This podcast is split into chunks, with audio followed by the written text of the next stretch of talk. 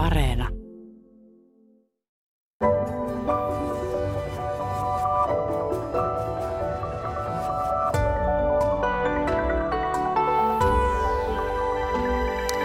Oikein hyvää päivää, hyvät kuuntelijat.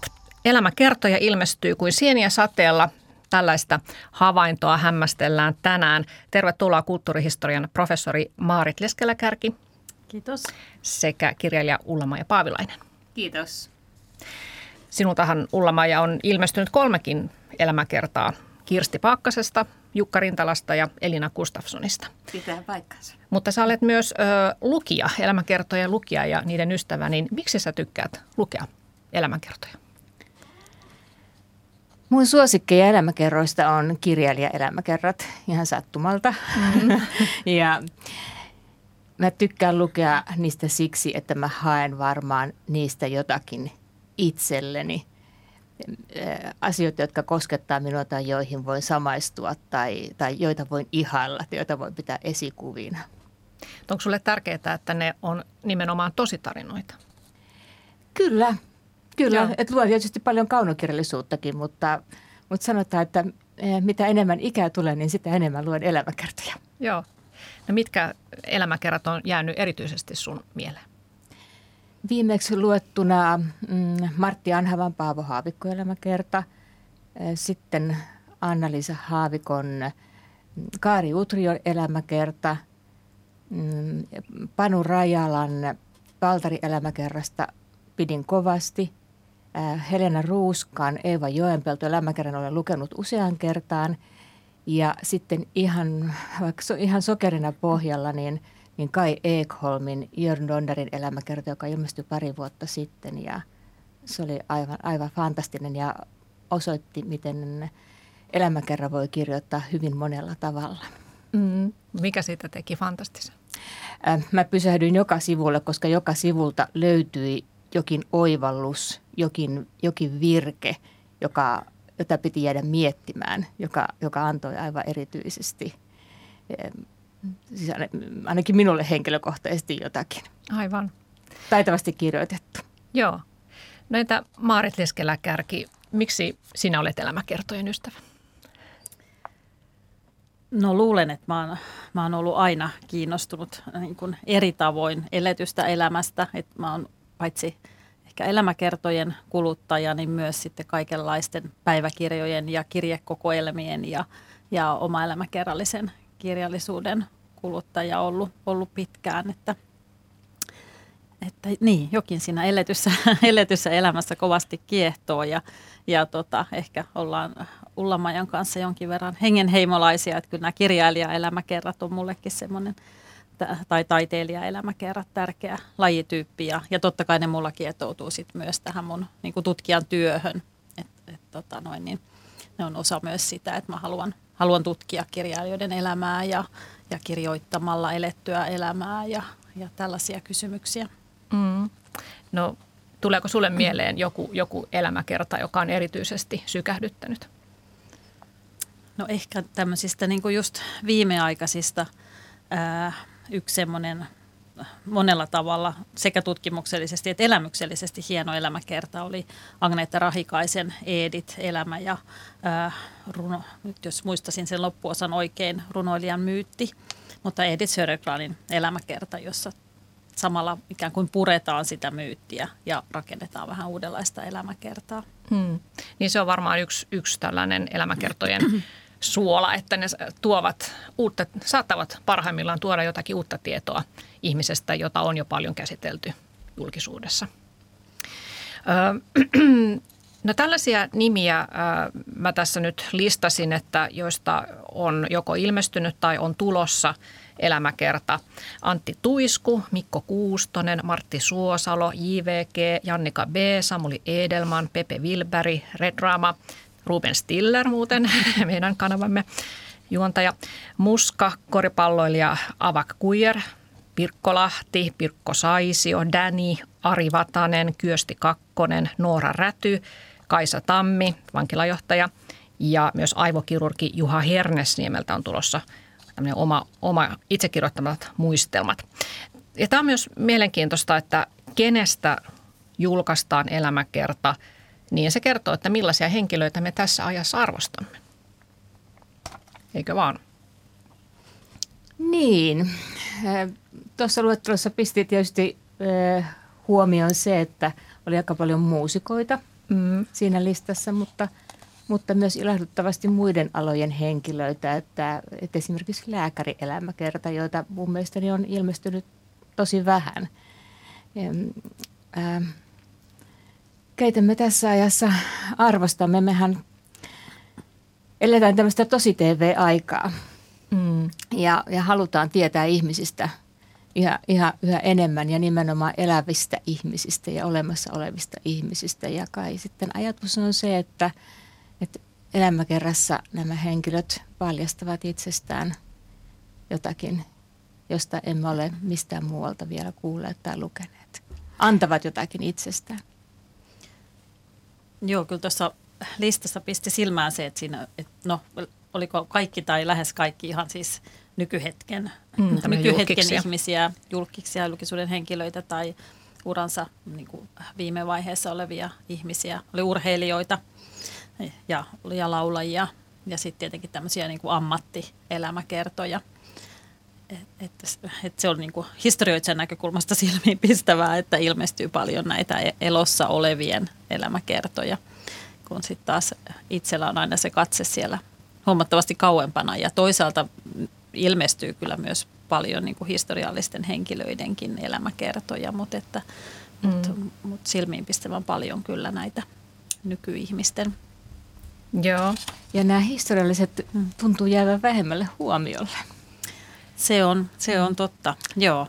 Joo. Valitettava asia. Niin joo, siis nämäkin tämä lista ei ole todellakaan kattava, minkä mä tähän nyt olin niin kuin itselleni listannut, mutta näköjään minunkin huomioni ovat vieneet nämä, nämä julkiselmäkerrat, että ne ovat olleet jostain syystä sitten esillä jo enemmän kuin, kuin mm. tällaisten historiallisten henkilöiden. Sitten muun muassa äh, tämä rikollispomo Vilhunen, hänestä on tullut elämäkerta, että sitäkin on mielenkiintoista, että – että tavallaan nostetaan tällaiseksi, en nyt, en nyt voi sanoa sankariksi, mutta kuitenkin, että hänenkin elämästään on sitten tehty elämänkerta. Musta noudattaa ihan semmoista true crime-aaltoa, joka mm-hmm. nyt jyllää tuolla podcasteissa, että, että tuntuu, että kaikki kuuntelee true crimea tällä hetkellä. niin, ja... kyllä. Joo. No näähän on tosiaan erittäin suosittuja nämä elämäkerrat, että Kirjakauppaliiton mukaan niin huhtikuun myydyin kirja oli sekin elämäkerta, Mikko Kuustosen oma elämäkerta. Ja Otavalta kerrotaan, että tietokirjoissa niin vuoden myydyimpien kirjojen joukossa on aina useampi elämäkerta. Esimerkiksi viime vuonna kolme myydyintä kotimaista painettua tietokirjaa oli elämänkertoja. Ja, ja Otavalta kerrottiin myös, että viime vuosien suurimpia menestyksiä ovat olleet pitkälle toista sataa tuhatta kappaletta myyneet Michelle Opaman, Minun tarinani ja Jari Tervon Loiri. Ja myös kirjastoissa nämä elämäkerrat on aina siellä lainatuimpien joukoissa. Ja jos viime vuosia katsoo, niin Kari Hotakaisen kirjoittama Tuntematon Kimi Räikkönen kirja, niin sitä myytiin ensimmäisten neljän kuukauden aikana lähes 200 000 kappaletta, todella hurja määrä. Ja Akilina Natteen kirjoittama Jere Karalahden elämäkerta muutamia vuosia sitten myi yli 100 000 kappaletta ja myös Teemu Selänteen elämänkerta oli erittäin myyty. Ja kustantamot tietysti ovat kiinnostuneita julkaisemaan näitä elämänkertoja, koska ne, koska ne todellakin myyvät hyvin, niin mitä te arvelette syyksi, että miksi tämä kirjallisuusgenre – kiinnostaa niin sanottua suurta yleisöä näinkin paljon? Mä totesin ensiksi tuohon, että valitettavasti tämmöisiin satojen tuhansien myynteihin ei tadeta enää tänä päivänä päästä, sen, sen nykytilastot osoittaa. Mutta ihminenhän kiinnostaa ihmistä ja, ja me halutaan tirkistellä toisten, toisen elämää ja päästä siihen lähelle. Ja niin kuin mä aikaisemmin viittasin tähän tosi TVn menestykseen, niin, niin julkisten elämäkerrat ehkä vastaa just tähän tarpeeseen. Mm-hmm. Joo, kyllä mä luulen kanssa, että tavallaan että elämäkertaa niin kuin ehkä tyydyttää sellaisia monenlaisia motiiv- lukemisen motiiveja, että toisaalta se tirkistelyn halu, halu nähdä ihmisten sinne yksityisen elämän puolelle, intiimin elämän puolelle tai, tai tämmöisten elämän traagisten tapahtumien syitä ja, ja seurauksia.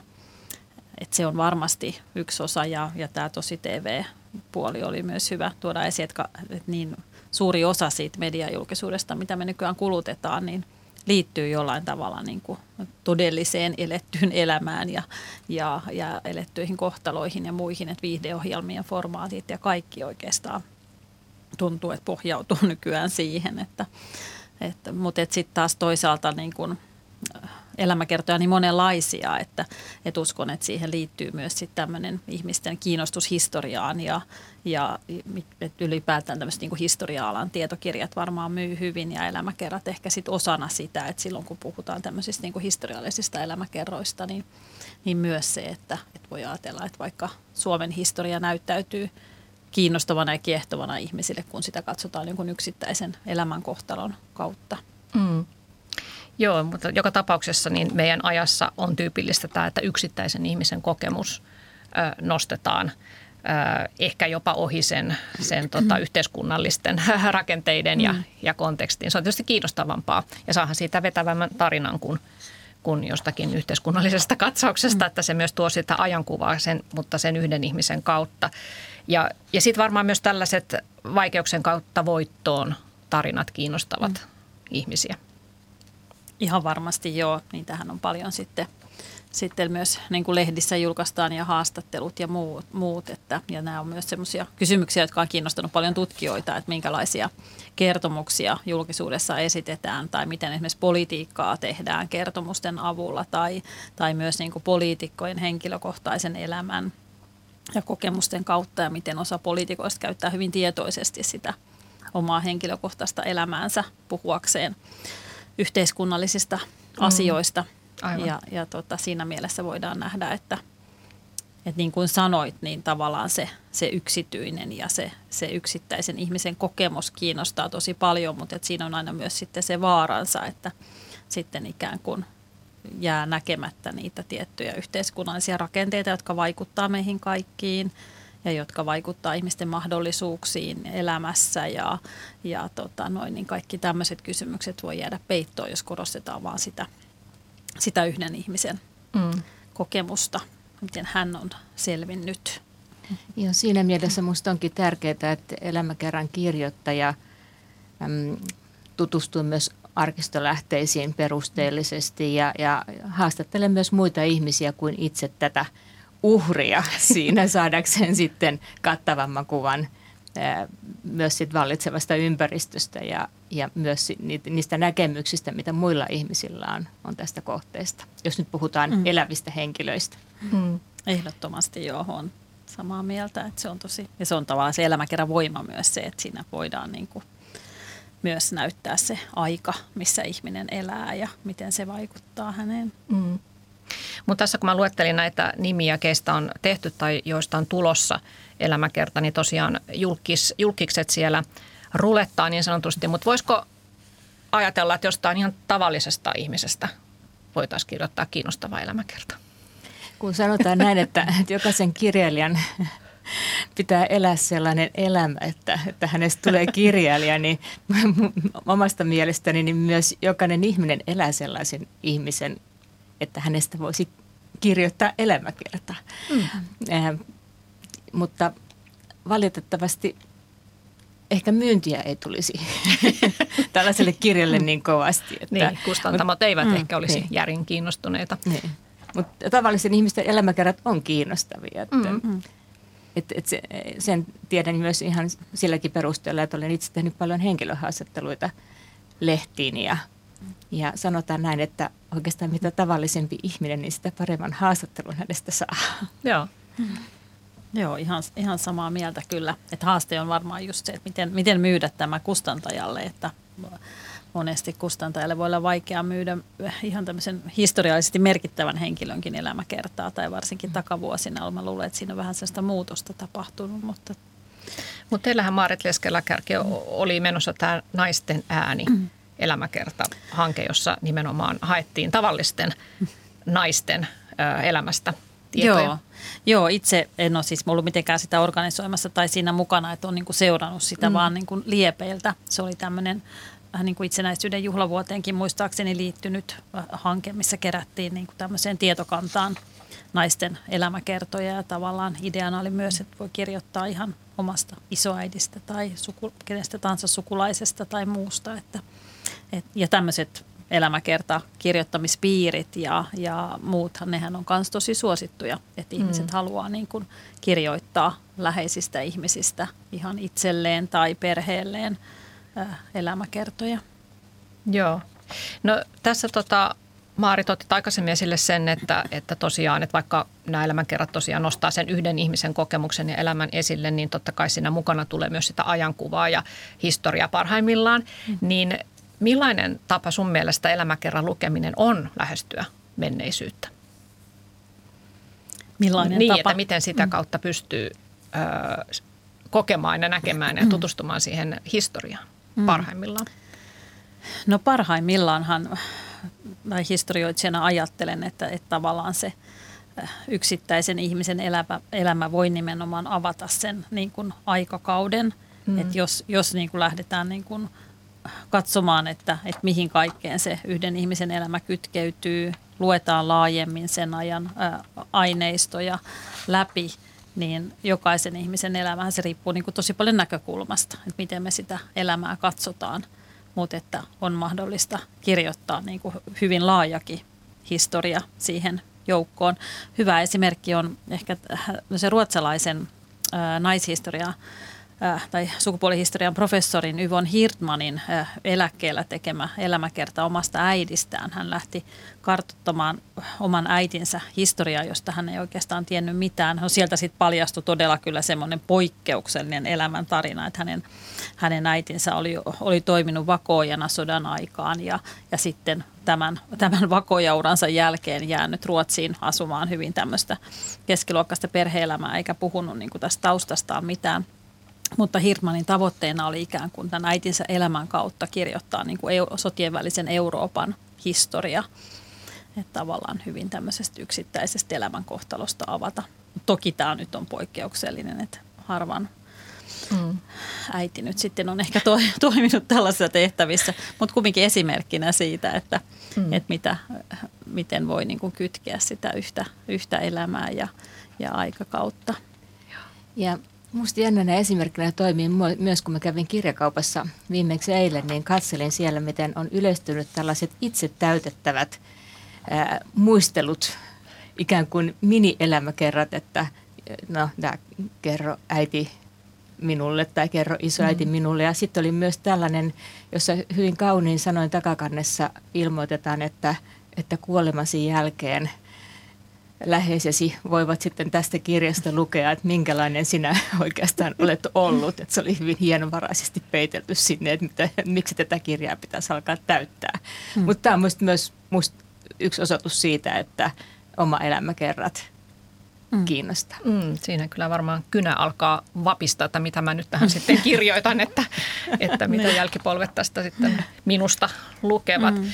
Öö, no Puhutaan sitten vähän siitä, että millaista on tehdä ja kirjoittaa elämäkerta. Tosiaan Ullama ja Paavilainen, sä oot tehnyt kolme hyvin eri erityyppisestä ihmisestä ja hyvin erilaisesta tai erilaisella rakenteella olet tehnyt nämä elämäkerrat. Mutta jos puhutaan nyt vaikka tästä Kirsti Paakkasen elämäkerrasta, suurin niistä on rakkaus, niin kerro vähän siitä prosessista. Mehän kaikki tiedämme, että Paakkanen oli äärimmäisen karismaattinen ja, ja valovoimainen ja ehkä tilanteen hallitsevakin henkilö, niin miten se sujui se yhteistyö hänen kanssaan ja kuinka paljon hän puuttui siihen, että mitä kirjoitit? Kyllä se sujui sitten loppujen lopuksi aika hyvin, vaikka mua kieltämättä pelotti siinä alussa, koska, koska tiesin, että, että hän saattaa olla hyvin omapäinen ja oikukas. Mutta kun hän suostui lähtemään yrittämään että tehdään tämä elämäkerta. Ja, ja vielä, tämä, vielä tämä, että tiesin, että hän, häneltä on vuosikymmeniä pyydetty elämäkerta ja hän ei ollut siihen suostunut, niin haaste oli tietysti valtava. Että sitä taustaa vasten pelkoni oli ehkä ymmärrettävä, mutta, mutta meillä oli pitkiä keskustelutuokioita hänen kanssaan. Tapasimme semmoinen ehkä 14-15 kertaa kaiken kaikkiaan ja, ja lisäksi haastattelen sitten hänet tunteneita henkilöitä ja istuin arkistoissa ja, ja ajelin tuolla pitkin Saarijärveä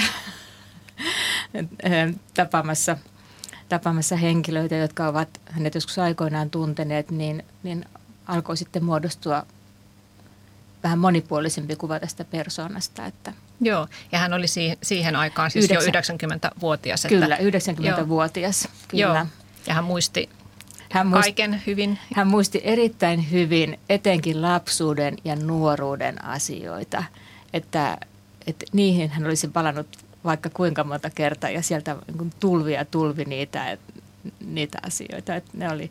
Mutta sitten taas kun tullaan työelämään, niin sain sen käsityksen, että työ, koska hän suuntautui niin vahvasti työhön, niin työelämä näyttäytyi hänelle yhtenä putkena, jossa tapahtui yhtä ja toista, jo koko ajan tapahtui. et sieltä ei sitten enää noussut tämmöisiä yksityiskohtia, että, että ne mun piti kaivaa muualta.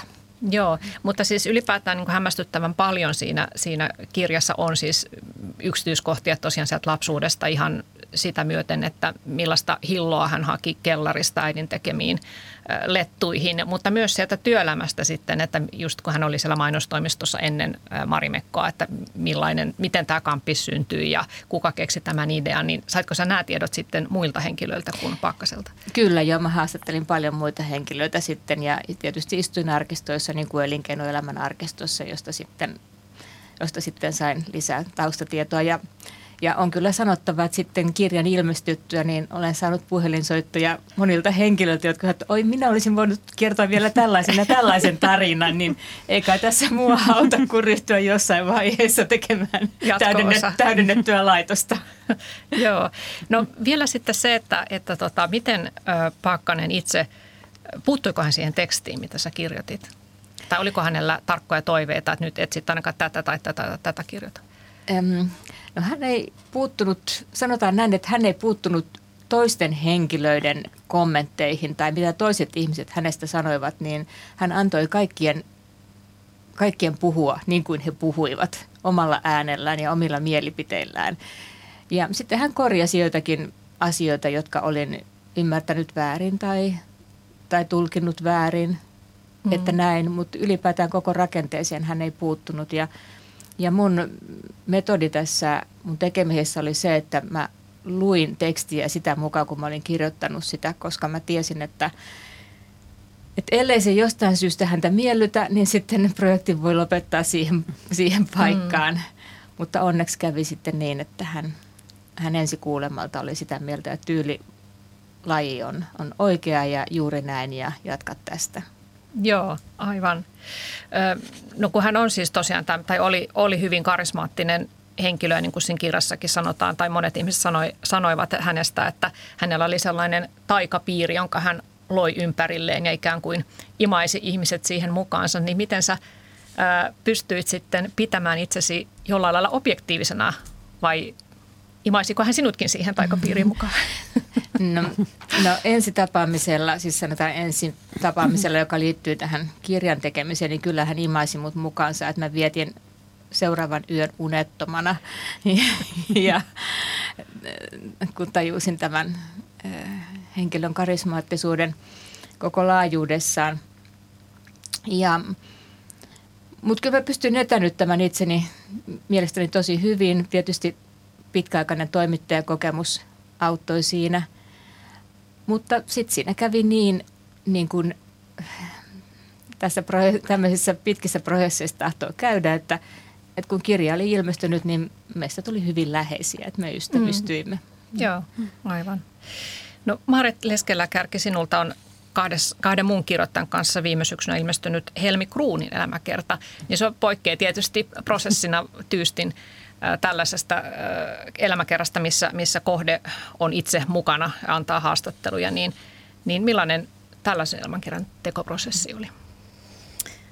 Joo, se on tosiaankin monella tavalla hyvin erilainen, erilainen prosessi kuin, kuin tämä, tämä Ullomaajanet. Ja mulla on taustalla siis äh, pitkä, pitkä tutkimustyö Helmi Kruunin parissa, että mä tein aikoinaan väitöskirjani Helmi Kruunista ja kahdesta hänen kirjailijasisarestaan, eli Aino Kallaksesta ja Aune Kruunista. Että se oli tämmöinen erään, eräänlainen kolmoisbiografia, vähän niin kuin vaikka en sitä sellaiseksi silloin nimittänyt. Ja, ja silloin kun lähdin sitä väitöskirjaa aikoinaan tekemään, niin Helmi Kruun oli aika kuitenkin semmoinen tuntematon itselleni ja, ja 2000-luvun alkupuolella sitten luin paljon hänen, hänen aineistojaan ja, ja aina ajattelin, että hän ansaitsisi tämmöisen ihan oman elämäkerran – ja, ja tota noin, niin hänestä ilmestyi sitten semmoinen, osasta hänen elämäänsä ilmestyi, ilmestyi yksi teos samoihin aikoihin, kun mun väitöskirja tuli. Ja, ja tota noin, niin sitten väitöskirjan tekemisen myötä mä tutustuin Hilkka Oksama-Valtoseen, joka on Helmi Kruunin äh, tyttären, tyttären tyttären tytär. Ja tota, siis Marju Tieltiin, joka myös, myös on Helmi Kruunia äh, tarkastellut eri tavoin, niin tämä tämmöinen hyvin, hyvin pitkäaikainen prosessi, joka sitten lähti kunnolla liikkeelle siinä kohtaa, kun huomattiin, että Helmi Kruunin syntymästä tulee 150 vuotta, että nyt se täytyy tehdä se, se elämäkerta ja sitten me se muutamassa vuodessa sitten, sitten koostettiin ja että siinä oli kiinnostavaa, kun siinä oli sitten Helmin sukulainen mukana, jolla oli sitten tämä ihan oma, oma muistitietonsa ja, ja kokemuksensa Helmistä ja, ja suvun kautta tuleva tieto ja aineistoa ja muuta. Ja sitten mun tietenkin tämmöinen hyvin niin kuin historian tutkijan näkökulma Helmi Kruuniin ja sitten taas Marju Tieltilä oli sitten omanlaisensa näkökulma äh, Helmiin, että et me koitettiin nämä, nämä näkökulmat siinä yhdistää ja, mm. ja tietenkin meillä oli myös semmoinen äh, tota, niin kuin ehkä mun, mun näihin omiin, omiin tutkimustöihin ja muihin on aina liittynyt vahvasti tämmöinen naisten esiin nostaminen historiasta ja tuntemattomien naisten esiin nostaminen ja tämmöiset kysymykset, niin myös tietenkin Helmin kohdalla se, että – nyt täytyy saada Helmin monipuolinen äh, elämä ja ammatillinen työ esiin mm. sieltä niin kuin historian varjosta ja ehkä myös osittain Aino Kallaksen varjosta ja, ja näin, niin Joo. siinä oli tämmöisiä tavoitteita. Joo, ja koitko, että onnistuitte löytämään Kruunista jotakin uutta, mitä vielä aikaisemmin ei ollut tiedetty? Äh, no siinä mielessä ehkä äh, ehkä uutta, että hän ikään kuin näyttäytyy vähän semmoisessa uudenlaisessa valossa nyt, koska Helmi Kruunin elämään liittyy vahvasti tämmöinen spiritualistinen usko. Ja tässä on viimeisen kymmenen vuoden aikana historian tutkimuksen parissa Suomessa paljon tehty tutkimusta 1800-luvun lopun ja 1900-luvun alun kulttuuri-ihmisten kiinnostuksesta tällaisiin erilaisiin esoteerisiin liikkeisiin, teosofiaan, antroposofiaan, spiritualismiin ja muuhun – ja silloin kun mä Helmiä tarkastelin väitöskirjassa, niin tätä tutkimusta ei ikään kuin ollut vielä kauheasti. Mutta nyt kun sitä on enemmän, niin sitten tämä Helminkin, jotenkin tämä spirituaalisten toiminta, se ei enää näytä niin oudolta tai ihmeelliseltä, ainakaan meille. Ehkä voi muille näyttäytyä, mutta et se näyttäytyy osana sitä muidenkin sen aikakauden kulttuuri-ihmisten kiinnostusta näihin kysymyksiin. Ja toisaalta se Helmin vahva toimijuus siinä näkyy myös sitten, että miten, miten todella – valtavasti hän teki töitä sen eteen, että tämä niin spirituaalistinen liike tuli Suomeen ja, ja tota noin, niin siitä, siitä niin kuin 30-luvulta eteenpäin ihan kuolemaansa asti, 1960-luvulle asti. Mm. Ja se on myös vahvasti tässä kirjassa sitten mukana tämä puoli Helmin elämää. Että, niin. Ja. niin toi on tavallaan hyvä esimerkki siitä, että mm. kun joku tällä hetkellä kummalliselta vaikuttava asia asetetaan sinne historialliseen niin. kontekstiin, niin se ikään kuin näyttäytyykin sitten ihan eri tavalla. Mm. Ö, No elämäkertahan, elämäkertahan on mahdollista kirjoittaa myös ö, niin, että tämä vielä elävä kohde ei anna siihen lupaa. Eli on tämmöinen auktorisoimaton elämäkerta, niin mitä te ajattelette siitä, että miten todenmukaisen elämäkerran voi kirjoittaa, jos tämä kohde itse ei suostu yhteistyöhön eikä, eikä anna siihen haastattelua, eli täytyy mm. kokonaan perustaa se sitten muiden ihmisten – puheisiin ja nimenomaan arkistolähteisiin. Nyt mulla ei ole käsitystä siitä, että kuinka paljon näitä autorisoimattomia elämäkertoja esimerkiksi Suomessa ilmestyy. Että ilmeisesti No jokin, aika vähän. Aika vähän siis verrattuna esimerkiksi Yhdysvaltoihin ja Iso-Britanniaan, missä on ihan mm. tuiki tavallista tehdä merkittävistä henkilöistä tällaisia auktorisoimattomia. Mutta onhan meillä esimerkiksi nyt oli Sauli Niinistöstä vuonna 2018 kirjoitettiin peräti kolme tämmöistä mm auktorisoimatonta kirjaa. Niinistö itsehän kommentoi näitä vaan niin, että kyllä on kovasti puita hakattu Suomen metsistä, että nämä kaikki tuli painettua. Ja sitten muun muassa Vesamatti Loirista, no tästä on kyllä nyt jo 12 vuotta aikaa, niin Petri Nevalainen kirjoitti hänestä, hänestä tota kirjan ja Loiri itse hän kovasti paheksui tätä mm-hmm. kirjaa, että ei, ei hyväksynyt sitä. Että silloin tällöin. Mm-hmm. Mutta tämä on laina mielenkiintoinen kyllä. Että. Niin, antaa se mm. mielenkiintoisia näkökulmia kyllä. Mutta niin. Että, mm. ainakin toisenlaisia sikäli, että kohde E, ei sitten pääse itse rääppimään sitä tekstiä, jos, jos kohteella on sellainen taipumus, että, niin. että haluaa tehdä sitä mieleisensä. Niin, että siinä on mm. tavallaan myös kirjoittajalla mahdollisuus sitten vähän suoremmin kirjoittaa myös niitä Totta. kriittisiä mm. Niin vähän riippuu ehkä sit, mitä, muu, mitä aineistoa siinä sit loppujen lopuksi käytetään. Ja mikä sen niin kirjan tavoite on. Et voi ajatella, että esimerkiksi varmaan näissä tota, maissa, missä on kuninkaallisia, niin kirjoitetaan heistä paljon, esimerkiksi Britanniassa ja näin, niin tämmöinen lajityyppi varmaan oikein kukoistaa, mutta että Suomessa varmaan vähän, vähän sitten niin kuin vieraampi. Ja kyllä sen itse niin kuin näkisi tosi jotenkin eettisesti hyvin hankalana asiana ja niin kuin elossa olevasta ihmisestä, josta vaikka tietää, että hän ei halua, että hänestä kirjoitetaan tai että hän ei ainakaan halua, että minä kirjoitan hänestä tai, että, tai ylipäätään tehdään mitään, niin – siinä pitäisi olla sitten aika hyvät perustelut sille, että miksi mm. sen sitten tekee. Aivan, ja meillä on mm. muutenkin niin pienet piirit, mm. pienet niin. piirit ja, ja vähän henkilöitä ylipäätään olemassa, kenen mm. tarinat kiinnostavat, niin, mm. niin tämmöinen projekti saattaisi törmätä hyvinkin nopeasti seinään. Mm. Tässä oli äänessä kirjailija ulla ja Paavilainen ja lisäksi täällä on kulttuurihistorian professori Maarit Leskelä-Kärki Turun yliopistosta ja puhumme elämänkertakirjallisuudesta. Niin, auktorisoimaton elämänkerta on tietysti vaikea laji, mutta mietin sitä, että vaikka sitten olisikin sen kohteen lupa ja hän myös osallistuisi siihen kertomalla itse siitä elämästään, niin, niin kysymys on tietysti myös senkin lajin kohdalla se, että, että miten voi kirjoittaa elämänkerran elämästä, jota itse ei ole elänyt. Ja vaikka kirjoittaisi itsestäänkin, niin kuinka lähelle totuutta siinä pääsee, kun kuitenkin kirjoittajan, kirjoittajan pitää tehdä valintoja. Jotain pitää jättää pois, jotakin pitää korostaa, joitakin lähteitä hyväksyä, joitakin ei hyväksyä ja, ja siinä on myös vaara siihen, että ikään kuin alkaa etsiä sellaisia lähteitä, jotka tukevat jotenkin sitä omaa, omaa tarinaa tai omaa ennakkoasennetta. Öö, niin, tää, tällainen huomio, että vaikea tehdä siis öö, tavallaan sellaista objektiivista, onko objektiivista totuutta nyt olemassakaan kenenkään elämästä, mutta se joka tapauksessa jonkun elämä tarinallistetaan.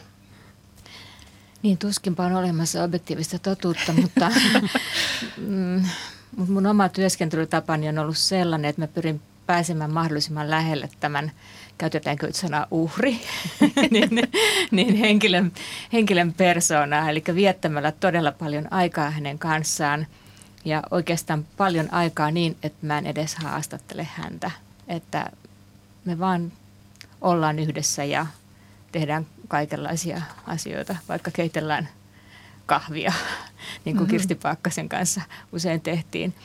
Ja, ja sitten siinä sivussa jutustellaan – ja, ja sitten siinä, siinä samassa väkisinkin solmiutuminen luottamuksellinen suhde tähän, tähän henkilöön ja, ja pääsee lähelle hänen persoonansa. Mua ennen kaikkea kiinnostaa, kun mä lähden kirjoittamaan, että et mikä tämän ihmisen, mikä tämän ihmisen minuus on siellä taustalla. Et vähän tämmöistä niin psykoanalyyttistä lähestymistapaa ja ilmeiden, ilmeiden ja eleiden tarkkailua ja – ja, ja jokainen pienikin tiedon murunen, niin yleensä laitan muistiin, että, että siitä siis lähtee rakentumaan.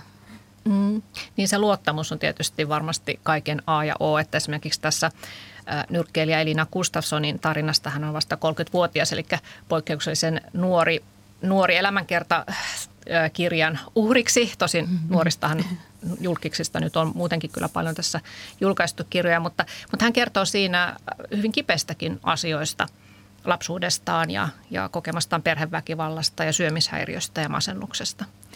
Kyllä, ja, ja arvostan suuresti häntä, että hän lähti kertomaan, että se oli oikeastaan edellytys hänelle itselleenkin, että hän kertoo näistä, näistä asioista, jotka ovat tehneet hänestä sen ihmisen, joka hän on. Ja hän kertoo lapsuudestaan ja, ja, ja tapasin myös sit hänen, hänen perheensä ja, ja jututin hänen perhettään ja, ja tietysti ja tietysti siinäkin kohtaa pelkäsin, nyt tämä kuulostaa siltä, että mä pelkään koko ajan, kun mä kirjoitan, mutta siinä kohtaa, siinä kohtaa pelkäsin, että miten perhe sitten suhtautuu niihin asioihin, joista, joista Elina hy, hyvin avoimesti kertoo. Mutta kaikki meni, kaikki meni hyvin. Että mm, vaikeistakin asioista voi kirjoittaa ja, ja tuoda ne julki kirjoittamatta niitä yksityiskohtaisesti kokonaan, kokonaan auki. Että, mm. että mm, mä arvostan, arvostan todella henkilöitä, jotka avoimesti puhuvat Joo. vaikeista asioista. Oliko Elina Gustafssonilla jotakin toiveita siitä lopputuloksesta vai antoiko hän sulle vapaat kädet? Täytyy sanoa, että mun piti toppuutella Elinaa. Ai ja, niin päin. Tässä, niin päin, että mä sanoin, että ei nyt tätä voi kirjaan laittaa. Ja, Okei. Okay. Ja, ja. Nyt kiinnostaa heti, että mikä se oli. Onneksi mä oon hyvä unohtamaan näitä asioita. Niin, ja, mut, joo. jatko-osa ehkä. Joo, mutta mut aivan fantastinen elämäkerran kohde sikäli, että, että pystyy oh. puhumaan niin, niin avoimesti ja mm. luottaa kirjoittajan ja luottaa lopputulokseen. Joo, aivan. No minkälainen tuntuma teillä on sitten siitä, kun te myös luette paljon elämäkertoja, niin kirjoittavatko naiset ja miehet erilaisia elämäkertoja? Vai onko liian, liian yleistävä kysymys? Niin, ehkä, vois, ehkä sitä voisi lähestyä siitä näkökulmasta, että että harvemmin, harvemmin miehet kirjoittaa naisten elämästä elämäkertoja, että useammin niin kuin naiset naisten ja, ja ehkä sitten miehet miesten, naiset miesten, tiedä, jon, mutta tota, ehkä siinä, siinä näkyy jonkin verran eroa, että mihin se niin kuin kiinnostus kohdistuu, mutta tota noin, niin pitäisi analysoida kyllä enemmän sitten näitä sekä miesten kirjoittamia että, että naisten kirjoittamia. Et tutkijan näkökulmasta ää, näyttää siltä, että, että nimenomaan naisten elämistä kirjoitetut elämäkerrat, ehkä nyt jos puhutaan just historiallisista elämäkerroista, niin ne on enemmän niin kuin jotenkin laaja-alaisempia ja monipuolisempia ja, ja tota noin, niin, äh, käsittelee enemmän sekä sitä yksityisen, intiimin, julkisen näiden eri elämänalueiden välisiä, eri roolien välisiä suhteita – kuin sitten ehkä miehistä kirjoitetut elämäkerrat, jotka ehkä edelleenkin on aika pitkälti niin kuin työ, ammatti, ura keskeisiä enemmän. Mm, joo. Mutta onko nyt menossa, sä puhuit vähän aikaisemmin siitä, että olisi ehkä joku tämmöinen naisbuumi menossa, että, mm. että halutaan nostaa tämmöisiä unohdettuja naisia historiasta. Niin, nythän oli itse asiassa Helsingin Sanomissakin oli, oli arvio tästä Riitta Konttisen uudesta Anni Svaan elämäkerrasta. Ja jos nyt muistan oikein, niin juuri siinä oli otsikossa, olikohan se Helena Ruuskan kirjoittama arvio, niin juuri tämä nais, äh, elämäkertojen naisbuumi. Hmm. Äh, kyllä sen jossain määrin voi ehkä, voi ehkä nähdä tässä niin aika lyhyenkin ajan välillä tapahtuneen. Että ainakin siinä mielessä, että nämä naisista kirjoitetut elämäkerrat saa huomiota. Että Helsingin Sanomissakin on julkaistu laajoja – arvioita nimenomaan naisista kirjoitetuista historiallisista elämäkerroista ja ne on ehkä ylipäätään enemmän esillä. Et mä aina muistelen sinne viiden vuoden taakse, kun juhlistettiin Suomi sataa ja, ja tota, silloin tietysti ilmestyi hirveästi elämäkertoja, mutta et muistan sitten menneeni kirjakauppaan, missä sitten siinä kirjakaupan edessä oli esillä sellaisia hyllyjä, mikä ei täynnä sellaisia mustavalkoisia miesten, tai elämäkertoja, jossa oli sellainen kuva mustavalkoisesta miehestä siinä kannessa. Ja sinä vuonna oli ilmestynyt tosi paljon myös naisista elämäkertoja, niin niitä sai todella hakea sieltä jostain takahyllyistä ja näin, että tavallaan niitä ei nähty semmoisena houkuttelevana, potentiaalisen, potentiaalisesti ostajia houkuttelevana lajina. Ja nyt, ja se on ehkä niin kuin muuttunut ja, ja jossain määrin voisi ehkä sanoa, että myös kustantajat on alkaneet havahtua siihen, että, mm. että okei, että nämä historialliset naiselämäkerrat onkin kiinnostaa ihmisiä ja, ja on niin kuin hieno. Ja siellä on paljon tietenkin esiin nostettavaa, niin, niin, niin. kyllä jossain määrin voi nähdä, vaikka toki niitä on ilmestynyt niin. aikaisemmin. Joo, tuossa mainit, mutta... mainitsit aikaisemmin Edith, Edith Södergranin ja sitten mm. äh, tulee mieleen arkkitehti Viivi Lönn. Mm. Hänestä Joo. on ilmestynyt ja Katri Vala Katri Vala, Minna Kant, Ellen Teslev, ää, naispoliitikkoja, ää, Elvi Sinervo, Sylvi Kylikki Kilpi, mm. Aino Kallas. Voi näitä olisi vaikka kuinka paljon kuin vaan niin kuin niin. olisi lista tässä edessä, mutta on kyllä on todella paljon kyllä tullut. Aino Sibelius. Aivan, tämä, joo. Tämä Anni Svaanio. No puhutaan sitten vielä hetki siitä, että tuossa äsken, äsken otinkin esille sen, että, että elämäkertahan on aina sitten ö, ikään kuin kaoottisen todellisuuden ö, tarinallistettu versio ja, ja siinä sitten asiat esitetään niin tosina kuin ne nyt voi esittää, vaikka totuutta ehkä kukaan ei meistä tiedä. Mutta millaisia muita tämmöisiä tavallaan eettisiä kysymyksiä teidän mielestä liittyy elämänkerran kirjoittamiseen? Mitä pitäisi ottaa huomioon? No nyt kun puhutaan vielä, vielä tällä hetkellä elossa olevista henkilöistä, niin, niin eettisiä asioita on tietysti se, että, että päähenkilö itse saattaa kertoa paljonkin asioita ja ei tule ajatelleeksi sitä, että miten, miten nämä asiat koskettaa lähiympäristöä – ja, mm, tai, sitten haluaa, tai sitten haluaa suojella lähiympäristöä tietyltä asioilta. Ja, ja silloinhan kirjailijan käy päässään tätä pohdintaa koko ajan, että onko tämä oikein, voinko mm. kirjoittaa näin – missä, missä menee se yksityisyyden suoja niin, kenenkin niin, missä, missä kohtaa pitää, pitää himmailla ja, ja se on oikeastaan semmoista jatkuvaa eettistä painimista. Mm. Ja kuka, kuka, tästä voi, kuka tästä voi loukkaantua, kuka nyt, kuka nyt kirjoittaa somen, että eihän se näin ollut. Ja, niin. että kyllähän että tällaiset elämäkerrat aiheuttaa myös sit sen, että kirjoittaja joutuu paineen kohteeksi. Hmm. Mm. Aivan. Joo, kyllä niin kuin historiallisissakin biografioissa paljon liittyy tietenkin siihen aineistoon, että miten se aineisto ylipäätään saatavilla, että onko se julkisessa arkistossa vai sitten, sitten esimerkiksi sukulaisten hallussa tai pitääkö sitä metsästää jostain, niin siihen tietenkin liittyy, liittyy aina eettisiä kysymyksiä ja, ja, ja jos on lähihistoriasta kyse, niin, niin sitten just perheen suvun näkemykset siitä, että jos siellä on jotain heidän mielestään arkaluonteista, niin miten, miten sitä sitten voi käsitellä. Ja, tota, ja mun mielestä monet tämmöiset eettiset kysymykset liittyy myös sit siihen, tai itse on pohtinut niitä paljon just tämän niin kuin elämäkertakirjailijan näkökulmasta ja sitä niin kuin kertojan ja kerrotun välistä suhdetta, että, että elämäkertakirjailijan pitäisi olla jotenkin myös niin kuin läsnä siinä tekstissä ja tehdä lukijalle ymmärrettäväksi, että – tämä on tästä näkökulmasta kerrottu, kerrottu tarina ja, ja, ja mitä kaikkea ehkä sitten jää sivuun ja syrjään eri syistä ja, ja millaisia aineistoja on käytetty ja, ja ikään kuin, että et, et kertoja pystyisi niin kuin peilaamaan sitä suhdetta siihen kohteeseen myös sen elämäkerran kuluessa, niin se olisi mun mielestä tärkeää, että ikään kuin mm. ei että siitä ei tule semmoista oloa, että nyt ikään kuin tässä kerrotaan tämä ihmisen elämä kokonaisuudessaan ja siinä se on, vaan että kertoja on tietoinen siitä, että se on täynnä valintoja koko ajan se prosessi, että miten se, miten se tulee kirjoitetuksi. Ja siksi varmasti onkin hyvä, että, että monista henkilöistä kirjoitetaan useita elämäkertoja. Nimenomaan. Mm. Aivan, tulee monta eri tulkintaa siitä sitten.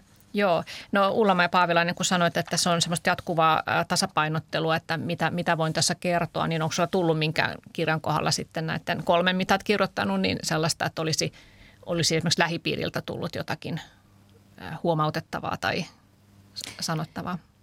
No ei ole tullut. Joo, tosi tähän, tähän asti olen onnistunut pysymään langalla.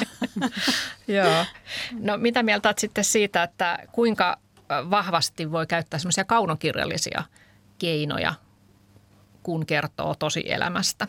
Et sullahan on mun mielestä tosi hienosti just tässä esimerkiksi Kirsti, Kirsti Paakkasen kirjassa, niin esimerkiksi tämä loppukohtaus, missä viitataan ilmeisesti hänen viimeisiin hetkiin, että hän on siellä Espoon kodissa menee sängylle makaamaan ja ilta hämärtyy ja, ja meren, merenlaineet lyö siellä ikkunan takana ja, ja meri hyökyy siellä ja sitten hän ikään kuin päässään näkee sen nuoruuden tilanteen, että soratien päässä isä odottaa häntä, kun hän tulee pojan kanssa tansseista kotiin ja jättää pojan siihen ja juoksee sitten paljon jaloin isän, isän luo. No mä oon valinnut kaikissa näissä kolmessa kirjassa niin myös tämmöisen kaunokirjallisen otteen. Ja se on, se on mulle siis tyylillisesti ominaista. Ja, ja tietysti pidän sen itse hyväksyttävänä myös elämänkerroissa, koska kohteet itse ovat sen hyväksyneet. Ja kaikki kohteet itse ovat sanoneet, että juuri näin, mm. että näin se on, että, että näin se meni ja, ja olet pystynyt kuvaamaan tuntojani juuri sellaisina kuin ne sillä hetkellä olivat tai ihmisiä juuri sellaisina kuin he olivat. Ja, ja siihen hän sitten vaan pitää itsekin, itsekin, itsekin luottaa, että on tavoittanut jotakin olennaista tämän ihmisen sielusta, jos nyt kauniisti sanotaan. Mm, kyllä. Joo. Hieno, hieno esimerkki myös tämmöisestä niin kuin, äh, kaunokirjallisesta tyylistä on ihan vastikään ilmestynyt Jasmine Westerlundin Olli Donner elämäkerta, joka on myös tämmöisestä aivan tuntemattomasta naiskirjailijasta ja antroposofista kirjoitettu niin kuin historiallinen elämäkerta, mutta et siinä on käytetty tämmöistä niin kuin luovaa tietokirjoittamista. Äh, se on ikään kuin rakennettu hyvin tämmöiseksi niin kuin kaunokirjalliseksi, missä myös koko ajan tutkija on ikään kuin läsnä ja, ja, ja pohtii niitä aineistoja ja sitä, miten se oma näkökulma muuttuu ja, ja vaihtuu siinä kirjan myötä, niin, niin se on niin kuin, jos sen osaa tehdä hyvin, niin se on onnistunut lajityyppi myös, myös mun mielestä tämmöisessä historiallisessa arkistoaineistoon pohjautuvassa elämäkerrassa. Ja mä uskon, että tänä päivänä, kun myös äänikirjojen kuuntelu on lisääntynyt niin vahvasti, niin, niin tämän tyyppiset elämäkerrat toimii varmasti äänikirjanakin hyvin. Mm, mm. Ja sitten tästä kaunokirjallisesta keinoista, niin nehän on myös tapa, tapa kuvailla ää, sitä tunne, tunnemaailmaa, missä tämä henkilö elää ja se on myös sellaista materiaalia, mitä sitten esimerkiksi, että vaikka se henkilö olisi ollut paljon esillä julkisuudessa, hänestä olisi tehty lehtijuttuja, niin, niin niissä jutuissa ei ole päästy siihen sisäiseen maailmaan niin hyvin käsiksi kuin elämäkerrassa. Juuri näin. Tämän unohdin mainita, että, tunteet ovat eh, erittäin paljon läsnä silloin, kun tehdään elämäkertaa elävästä henkilöstä. Joo. Et itkut ja naurut niin, kyllä. tulevat niin. mukaan. Ja ne on läsnä myös silloin, kun tehdään historiaa mm. henkilöistä. Ne on siellä, että se oli hienoa, kun kerroit tästä, että miten olet niin kuin elät ikään kuin sen kohteen kanssa ja yrität päästä lähelle ja, ja olla semmoisissa arkisissa tilanteissa kohteen kanssa, niin samaa tekee sitten ikään kuin historioitsija arkistoaineiston kanssa, että jos tämmöistä yksityistä aineistoa on paljon, niin niin sitten niin kuin ikään kuin viettää aikaa sen aineiston parissa ja yrittää sitä kautta päästä, päästä tuntemaan sitä menneisyyden ihmistä ja sitä, mitä hän niin kuin eri hetkissä ajattelee. Ja, ja toki se on usein sit paljon, paljon fragmentaarisempaa, mitä mm. sieltä löytää ja mitä saa irti. Mutta Mut sama mm. asia, että lähelle mm. on päästävä. Niin, niin sinne pään sisälle ikään kuin. Mm-hmm. No tuleeko teille vielä mieleen sellaisia elämäkertoja, joissa olisi onnistuttu kertomaan jotakin ihan uutta henkilöstä, joka on ollut paljon julkisuudessa esillä? No, no niin, niin. sano vaan. no, mä mainitsinkin jo Kai, mm. Kai Ekholmi tämän Jordan elämäkerran, joka ilmestyi kaksi vuotta mm. sitten, niin se avasi mulle kyllä ää, aivan uusia näkökulmia häneen. Nimenomaan ehkä tämän tunnemaailman Ö, jo, jo, avaamista. Jo, joo. kyllä, ja, ja myös niiden kirjallisten keinojen kautta, mille asiat ö, osattiin sanoittaa ihan toisella tavalla kuin aikaisemmin on sanoitettu. Joo, mulla tulee ehkä mieleen no just tämä jo mainitsemani Edith Södergran elämäkerta, jossa ikään kuin pyritään tuomaan esiin semmoinen toisenlainen Edith kuin tämä keuhkotaudissa riutuva runoilija, päinvastoin semmoinen elämäniloinen ja ikään kuin elämää pursuava äh, edit. Mutta sitten toinen esimerkki tästä niin kuin 2010-luvulta, niin tämä koneen ruhtinas, eli John Simonin kirjoittama elämäkerta Pekka Herliinistä, niin, niin se oli tosi vaikuttava lukukokemus ja myös semmoinen, joka jotenkin avasi semmoista suomalaisten miesten työelämän historiaa ja tämmöistä niin kuin suurjohtajien historiaa niin kuin hyvin poikkeuksellisistakin näkökulmista. Totta, allekirjoitan myös tämä. Joo. Sellaisia voisi olla lisääkin. Joo, että se yhdisti Kyllä. myös sen mm. niin kuin yksityisen elämän Nimenomaan. ja sitten sen työelämän ja, ja historian tilanteen.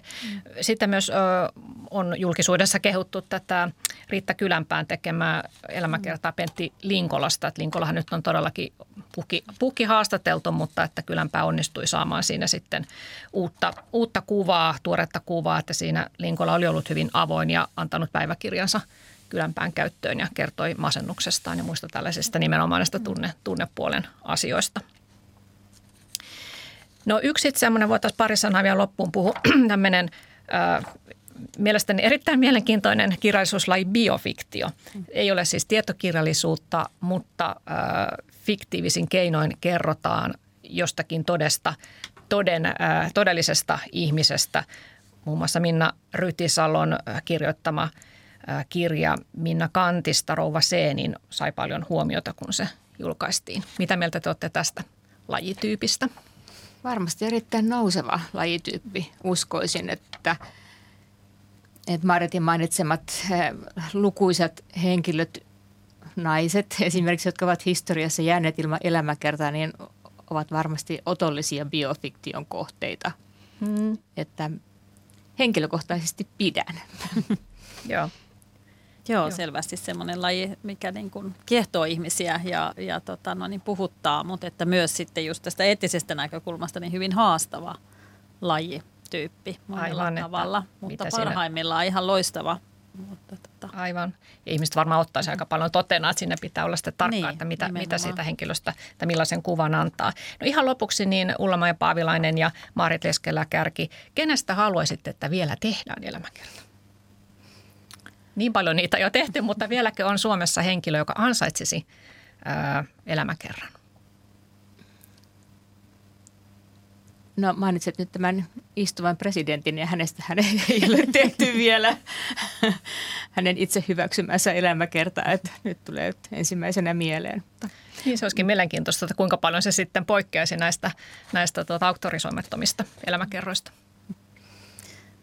Joo, mulla tulee ehkä, jos nyt tulee tietenkin paljon tämmöisiä historian unohtamia, tuntemattomia naisia, mutta niitä on ehkä turha tässä nostaa esiin. Mutta yksi semmoinen tota, tässä äh, lähihistoriassa oleva henkilö, vielä elossa oleva, niin on Eeva Kilpi, joka, joka todellakin niin kuin ansaitsisi hienon nimenomaan tämmöisen historiallistavan elämäkerran, koska hän on ollut niin merkittävästi erilaisissa yhteiskunnallisissa keskusteluissa mukana, että hänen kauttaan pystyisi valottamaan semmoista niin kuin suomalaisen yhteiskunnan ja kulttuuri- ja kirjallisuuden historiaa 50-luvulta tänne 2020-luvulle asti todella hienosti. Voin vakuuttaa, että olisin ihan ensimmäisenä lukemassa sen kirjan. No siitä vaan kirjoittamaan sitten jompikumpi. Kiitoksia uh, Ullama ja, ja Maarit tästä keskustelusta ja mukavaa päivät, hyvät ihmiset teille ja muistakaa lukea kirjoja.